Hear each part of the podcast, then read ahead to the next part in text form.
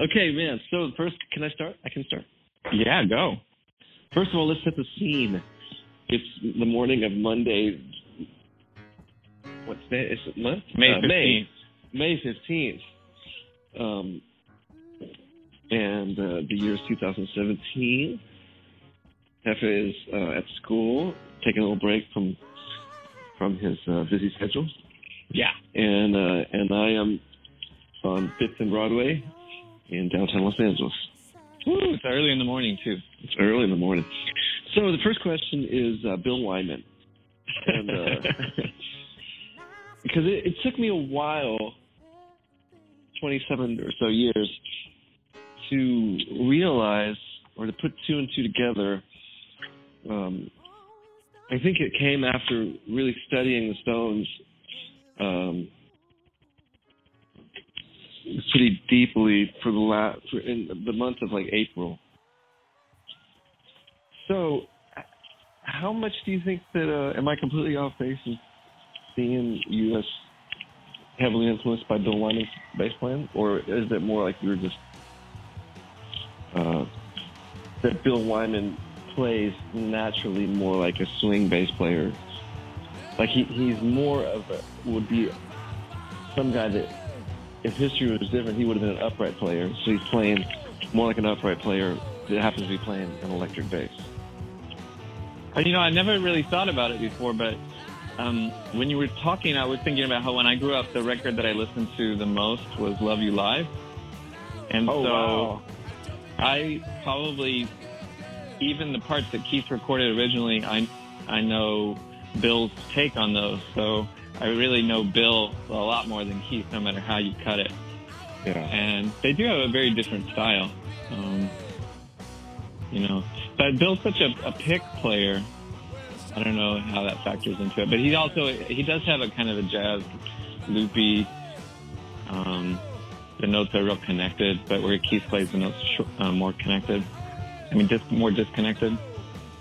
Well, but the thing, the thing that it's more not so much the pick playing, but it's the movement and the, like the buoyancy and the unpredictability and how he'll start stuff. You know, a lot of Stones is just like one chord, one chord, one chord, four chord, four chord, four chord, one chord, and and he manages to really, you know, make that dance in a way that most bass players, um, you know, it, it's it, it, the only other bass player I can think of is you, because think of how simple so many of the of our stuff was. One chord, one chord, five chord, five chord, one whatever, and you kind of instinctively um, have that magic way of of uh, filling it in. Interesting. You know, I was just Well- listening to um, the other podcast that uh, that we've done, and one thing I talked about in the Los Lobos podcast is how the bass lines were real arpeggiated. Um, I think that just playing the one three five was Uh-huh. a major factor in the bass parts. Oh, know, definitely. The ones that you didn't compose, I think that was probably usually my starting point was just trying to play an arpeggio. Uh huh. Well, you're you're feeling out. It's more of a, and that's maybe where all the, the classical and, and legit training was in playing in ensembles like whatever, whether it's playing in a high school jazz band or high school symphony band or high school marching band. You just want to fill out the sound. You want to make a picture. You want to fill the canvas with sound. Because Mm-hmm. why else? Why else are you doing it? What else are you doing? You're gonna. It's heavy lifting. You you want to lift as much as possible, so that it, it's you're just helping everybody out. Yeah, that's Um, Bill Wyman too. Definitely, that's a great point. yeah, Um, because there was so much. You know, the, the original band was was was Keith and Brian Jones, and also a huge part of that was was Mick's harmonica playing. So it was a he, he it was it was much more of a, a colorful um, thing than, than what the Stones got, got got known for, which is like this kind of real simple. When people say oh, it's real simple, you know, but it's really florid and, and it's a lot like you were saying, like the, the Lobos and the, huapango stuff, you know. Um, next question: Import, importance. I'm trying to you know move this along in in in the in the you know Ed Bradley fashion. Um, importance of standards covers, whatever you want to call it. In, the importance of the past versus forging a new way. Is that something as a music educator that you um, that you see as more important now that you've passed it along to kids? Whether it's like learning the bass line to the Zeppelin tune or learning uh, how to play a Schubert, you know, piece on the piano, or do you think it's now that you you you know grown older and seen seen it? Is is it more important for someone to forge ahead, or is it more important for someone to forge behind while forging ahead, or is forging behind forging ahead? I just for me personally, I love forging behind. So uh, I I'm always going to be sharing stuff that I that I see. Um, I mean, but it doesn't have to be that far behind. I was showing some students a video by um, the young organ player Cory Henry. Are you familiar with him? No. Oh, he is. He is. Spend an hour on YouTube watching Cory Henry videos. Okay. He, he is so so so great. He's in. Um, he sometimes plays in. Uh, I think it's called Snarky Puppy. Oh yeah, oh yeah, yeah, yeah, yeah, yeah. Okay, I, I know that guy. Yeah. Uh, so I was showing some of my uh, high school students some Cory Henry, and I was just so happy sharing it. I'm really, I'm yeah. really happiest when I'm sharing Beethoven or Cory Henry with my students. I, I, I, I, really mean that's really yeah. Um, I'm not sure it's as valuable as learning to play an instrument, but for me, it's my happy happy spot. Yeah. Um, I remember one time a few years ago, I spent some time with my high school students that were learning to play guitar, bass, and drums, and we just learned three or four White Stripe songs in one morning. It's awesome. Yeah, it's just, just so great. Yeah. Um, and you know, if you're learning White Stripes songs, you're really going back to 1968 or whatever, exactly. or even farther. Exactly. Even farther. Yeah. Yeah, that's the beautiful thing about that those guys. Um, who uh, is the most living or dead, underrated jazz vocalist, jazz vocalist? Uh, well, I would, Shirley Horn, I would say. Awesome. Trio, the power of three versus four or two. Um, the prime number is one, three, five, seven. You know, one, of course, is just it's not a number. It's just a it's a reality. One is one. Two is when you get into duality. Simon and Garfunkel, you know, Chuck D and Flavor Flav. Um, three is is me the is what can make it's the least amount of people um, needed to make a band. Um, one could argue, unless you go back to the White Stripes, which is why they were, if, if they were in revolutionary in any way, was that they were the first two human beings that were called a band. Arena rock duo. Uh huh. The first arena rock duo. Yes. Um, well, I, I think three is uh, my favorite bands are threeers. I think yeah, Trio, trios as you call it in French. Whatever. Tie. Triage.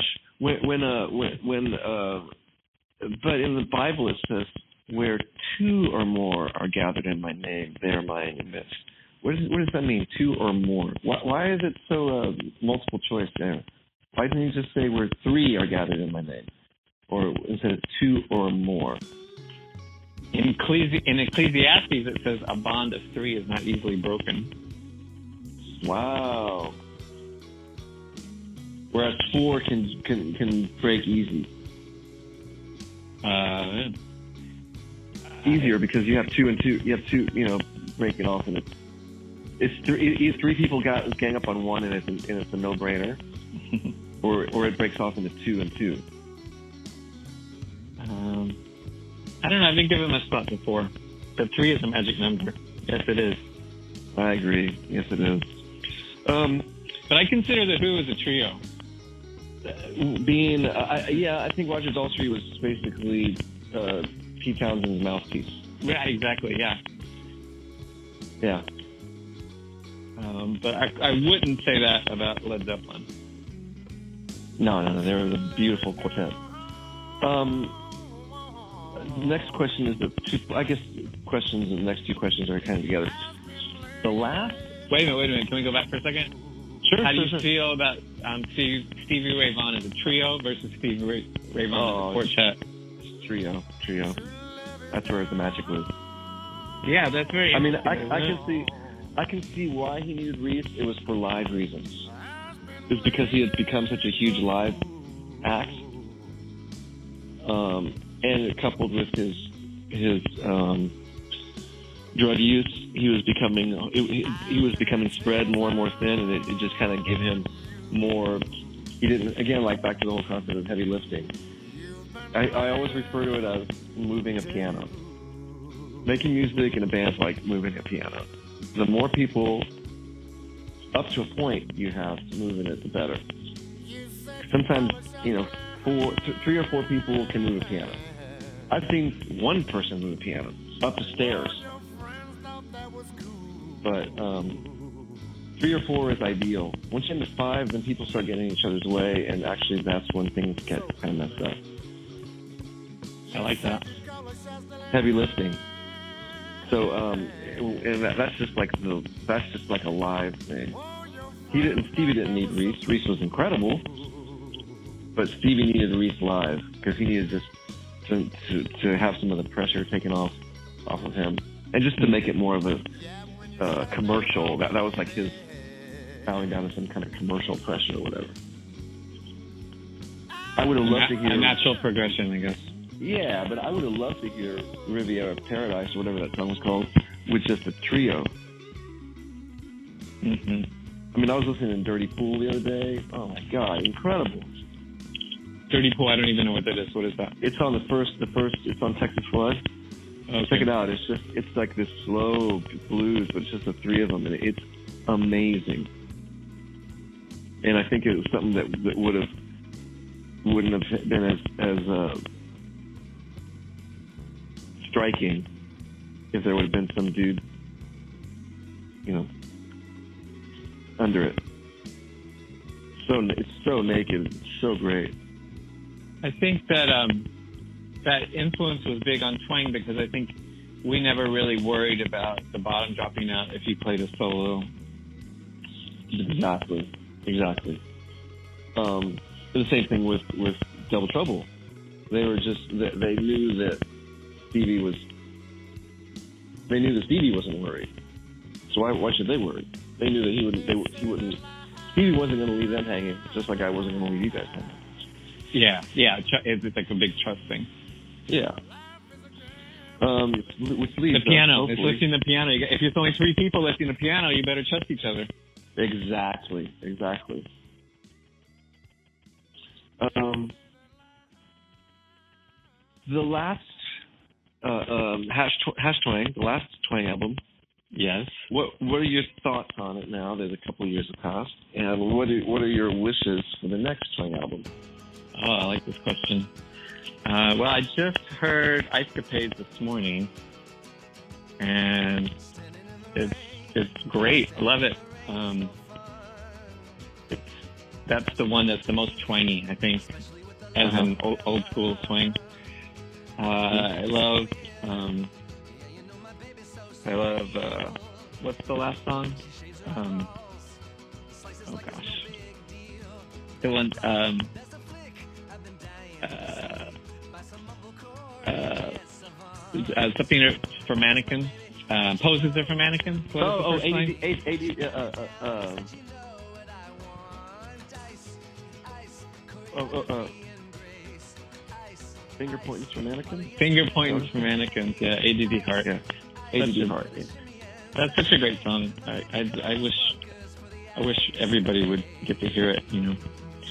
Um, I think it's I think it's a really cool project. I think um, every time I walk by the St. Thomas Church on Fifth Avenue, I think about you. Uh, I think you wrote the Yawn song in there. Is that right? That's right. I did. Yeah. Uh-huh.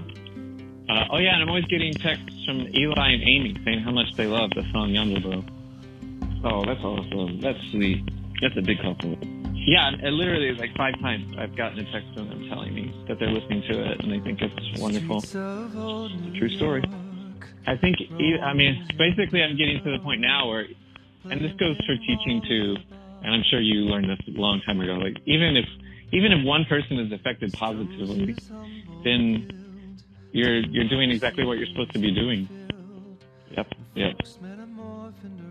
So next next Twang album, what do you what do you see?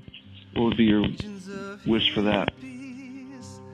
Um, hmm. Well, you know, I'm not really as creative as you are. I'm more uh, behind the scenes support. So I don't know. Coming up with an idea, like an, an initial spark, I have. I certainly haven't given any thought. So I don't think I would be. I'll let you know. I'll, you'll be the first to know when I get that. Where, where, uh, um, okay, maybe I'll here's one more question on that. Not to that you uh, go further, but where do you see that happening? Okay, that's it. Where do I see it? Well, uh, I would certainly go back to Sonic Ranch. That place is really cool, and um, it's yeah. I mean, it has everything, right? Um, It does have everything. However, I feel that one of the main reasons for the magic of the last Twang album was the New Yorkness of it. I think that there's something. I think there's something about. Um, I think that you really are rooted in New York, and you bring that to the sound of, of us. And now that I'm a Californian, and Chris is the, lone Texan, it's kind although of I think cool he's in thing. California right now. Oh, that's right. Yeah, he's from California. Um, okay, well, wow, how crazy is that? Well, maybe we should do it in California. Portland, maybe during, maybe maybe next August. Yeah. Well, you know Larry Crane, right? Of course, that's right. Yeah, he was. Oh my God, he'd be perfect. He'd be perfect. That's a good idea. His studio is awesome. We could we could record it onto the same ADAT that Elliott uh, used for XO because he has it. Do you know that that the uh, the the Elliott album, that classic XO, was recorded onto a single ADAT? Everyone always thinks it was like some eight track tape machine or whatever. Yeah, like the like the old school um, tape. Yeah, yeah, but it was it's ADAT. Um, yeah, And he, there's he still has it, and and no one no one cares about it. He's just sitting there collecting dust. He's like, I'd love to use this thing, and no one wants to use it. yeah, some of uh, Branford Marsalis' songs are recorded on, ADAT too. They sound incredible. Yeah. I did Conmigo on ADAT. I loved it. Yeah, that's that sounds uh, great. It's such a Good sounding it's, it's rich. It's tape. It is tape. It is. It's tape. It's just digital tape, but it's tape. Okay. Um, how has fatherhood changed your way of listening to music? Hmm. Well, yeah, that's uh, it's always changing because uh, she's getting older and her taste her tastes change. Uh, I just made a playlist for her the other day of classical songs that I thought she should know, and I so I threw like some famous stuff in there like um, Eine kleine Nachtmusik and um, Pavarotti, Pavarotti singing Puccini. But then I also just threw in some stuff that I really wanted her to know, like Shostakovich and Debussy. So I'm definitely in the role of educating her, but in a fun way. Because when I was growing up, my mom used to always play this cassette of the Bach double violin concerto, and we would Oh, we would wow. listen to it all the time. And so it's just it got embedded in my bones, and so I want her to have something like that too. But that's interesting though. Like you talk about the one Love You Live album. That was your album, and then that one cassette of the violin double concerto. Versus kids now who have like, here's your playlist of 100 songs that you should know, and then two months later there's going to be a different playlist. Do you think that that's reflecting the way kids, like they just can eat up everything that their minds are expanding and growing, or, or I'm pretty. Or, um, I'm sure that's true, but I don't know how that really manifests itself. Like I don't know what the result of that is. maybe that's maybe that's the way our minds were always have always been, and we just are catching up to it. Yeah, I mean, for me, I appreciate being able to go on Spotify and listen to whatever I want to. Mhm. Um, I don't. I don't look at that as a, a listener's defect. I, it's true. I don't listen to albums front to end like I did. Um, Yeah. You know, every once in a while, I, I force myself to do that, and it's always a great experience. But um, I don't know. I'd be interested if any 16 year olds even know that that they're supposed to listen to like 12 songs in a row by the same artist, No way. released No on the same day. No way. Um, so that goes back to the 1950s, right? They, they were only listening to singles in the 1950s. the singles. Yep, exactly. Because that's all they had. Um, uh, let's talk about the Titans of rock mythology. Who are the two living Titans, like the Titans of rock, like the original? Who are the living monuments of the, the Titans of rock? Of who would you say they are? They're still alive. Well, I just kind of go with the classic rock core four, which is Beatles, Who, Zeppelin, Stones. Mhm. I think that, I mean, as far as the impact on the world, and it's interesting how all four of them are from England, right? Of course. Um, and then, like you mentioned, Radiohead a while ago. We're we're really into you too. The the influence of England is so huge. It's it's kind of it defies Crazy. it Crazy. defies logic. Crazy. Um, I I don't know if I'm really answering your question. I mean, I throw the police in there too. Another English band. Mm-hmm. Mm-hmm. Um, I mean, for me growing up, and for Chris too, and for other people we know like Billy White, Rush was a giant influence. You know, at least Heck yeah, 20 they're at least twenty five percent of the influential spheres, Yeah. ah, the influential hemispheres. Hemispheres. Yeah. If Uh, you could get to the- subdivide it has to into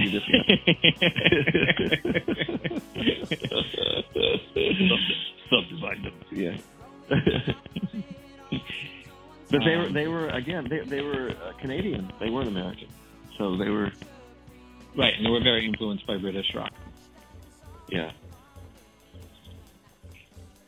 Um, so, uh, who's the most underrated jazz drummer of the '80s? Lewis Nash. Who's your favorite dead painter? Van Gogh. Talk to me a little bit about Central Park. How is your 20 years of living, 23 years of living with Central Park as your front front lawn? Uh, do you take it for granted? Is there not a day that you don't realize it? Um, just riff on Central Park for a little bit if you can. Well, um, it is a magical place. I think little tiny gnomes live in there, and possibly fairies as well. Um, if you drink the water, you'll live forever. Uh, there's never any tourists there. and it's 14 miles by 14 miles square. what, in retrospect, was Austin's gift to you? I mean, I have to go back to Stevie Ray Vaughan. Mm-hmm. I mean, he's Mhm. the. There's a reason there's a statue of him there. Rick. Yep, He one just hundred percent. I agree. he just embodied everything you wanted to take from the idea of making music. Yep. And you know, we're just And exact, it's we're so the exact right age for it too. If we were five years Completely. older or five years younger, it'd probably be a different story. But it's so crazy because looking back now, I followed Stevie to Austin. Yeah, Stevie Dallas- was an Oak Cliff. Yeah, Seth's Oak Cliff guy, and I was Oak Cliff, going to school in Oak Cliff and hanging out in Oak Cliff. And I, it, it was like he, it's like he went there, so it, I mean, it's just like those idiots that like, oh well, Miles Davis did heroin, I'm gonna do heroin. You know, it's like uh, Stevie went to Austin, I'm gonna go to Austin. And now listening, like li- listening, to, I was listening to Texas Flood yesterday, you know, just by driving around, and I just kind of came up, and I just go, I mean, like, man, nothing sounds like Austin to me more than Stevie Ray Vaughan. Like, really. I, I Yeah. just can't think of anything that sounds like Austin. More than Well, Willie what what does than Dallas sound like? stuff. That's kind of a that's a, that's an interesting question too. To me, Dallas is is uh,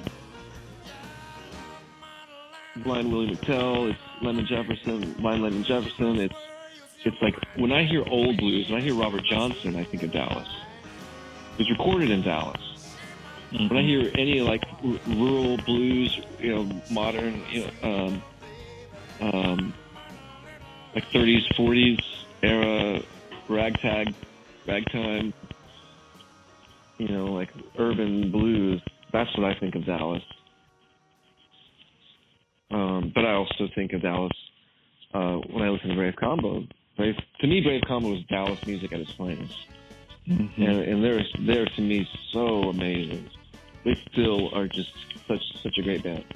There would be no New Bohemians without Brave Combo, Yeah, I can see that. and and um, so I, I consider those that whole thing. Dallas is is to me like folk music. New Bohemians to me were a folk rock band, just like Grateful Dead was a folk rock band. And and you, you listen to New Bohs, and it's just like you can tell it's just a bunch of deadheads.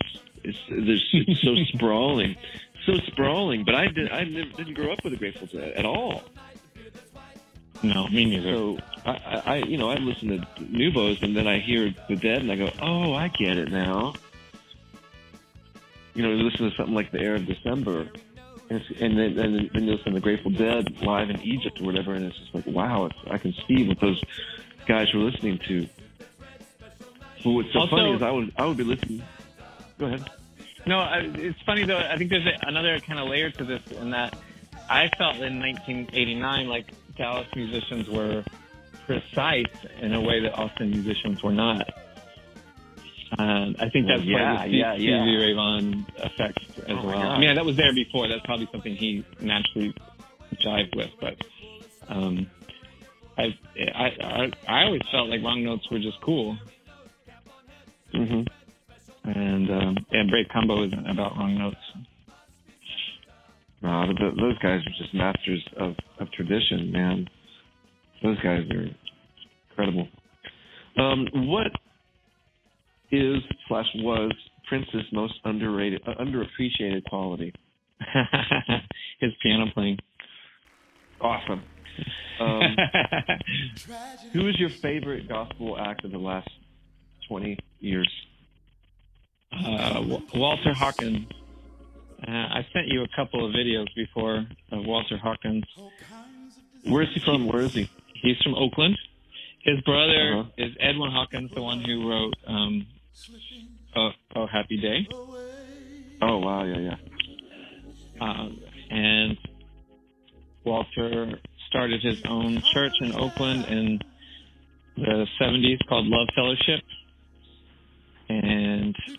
He would, it almost seems like his records are self produced. And he would, he had a, a choir of about 50 people and he would write all the songs, but he would only sing like two out of 20. And he would assign lead Wow. vocals. He would assign lead vocals to other people, including his, his sister and his cousin. And uh, he's just, and he's had a um, massive influence on everybody who's come since him. His his last real record is in 1997, so he kind of Oh, set, wow. the, set the tone for for gospel music for the past 20 years. Um, Awesome.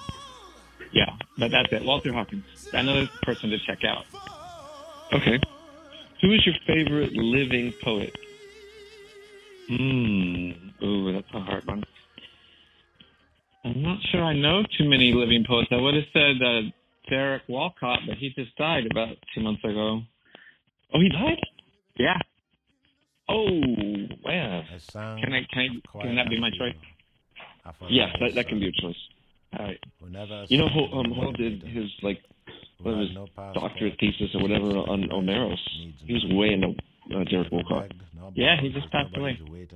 I didn't know that. and But his his voice, wow, will be a incredible. Yeah, incredible, incredible. Um, what do you? This is the last question. It's totally loaded and stupid, but what do you see, or where do you see yourself 20 years from now? um, Maybe more geographically. I, where do you I, I, my dream for not having to do anything, I have a specific dream, and I, I, I doubt I'll get to live this dream. But my dream would be to live in Vermont and have a Steinway upright grand, and play play Beethoven in the morning and go ski in the afternoon. That's a great way to end this interview. I think it's amazing. You heard All it right. first, uh, first here, folks. In two years, um, Hefe's going to be skiing in uh, playing Steinway Ground. Awesome. That's it. Wow, uh, that was that was pretty good. Uh,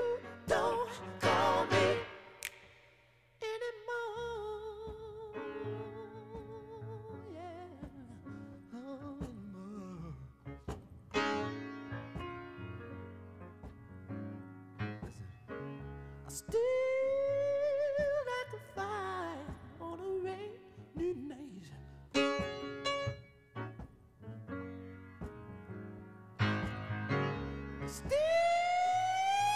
like it better when your heart and me tight. You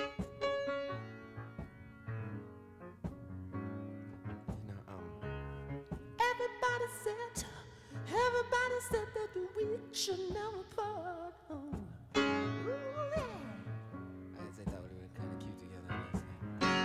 Tell me, baby, baby, baby, why, why'd you wanna go and break my heart?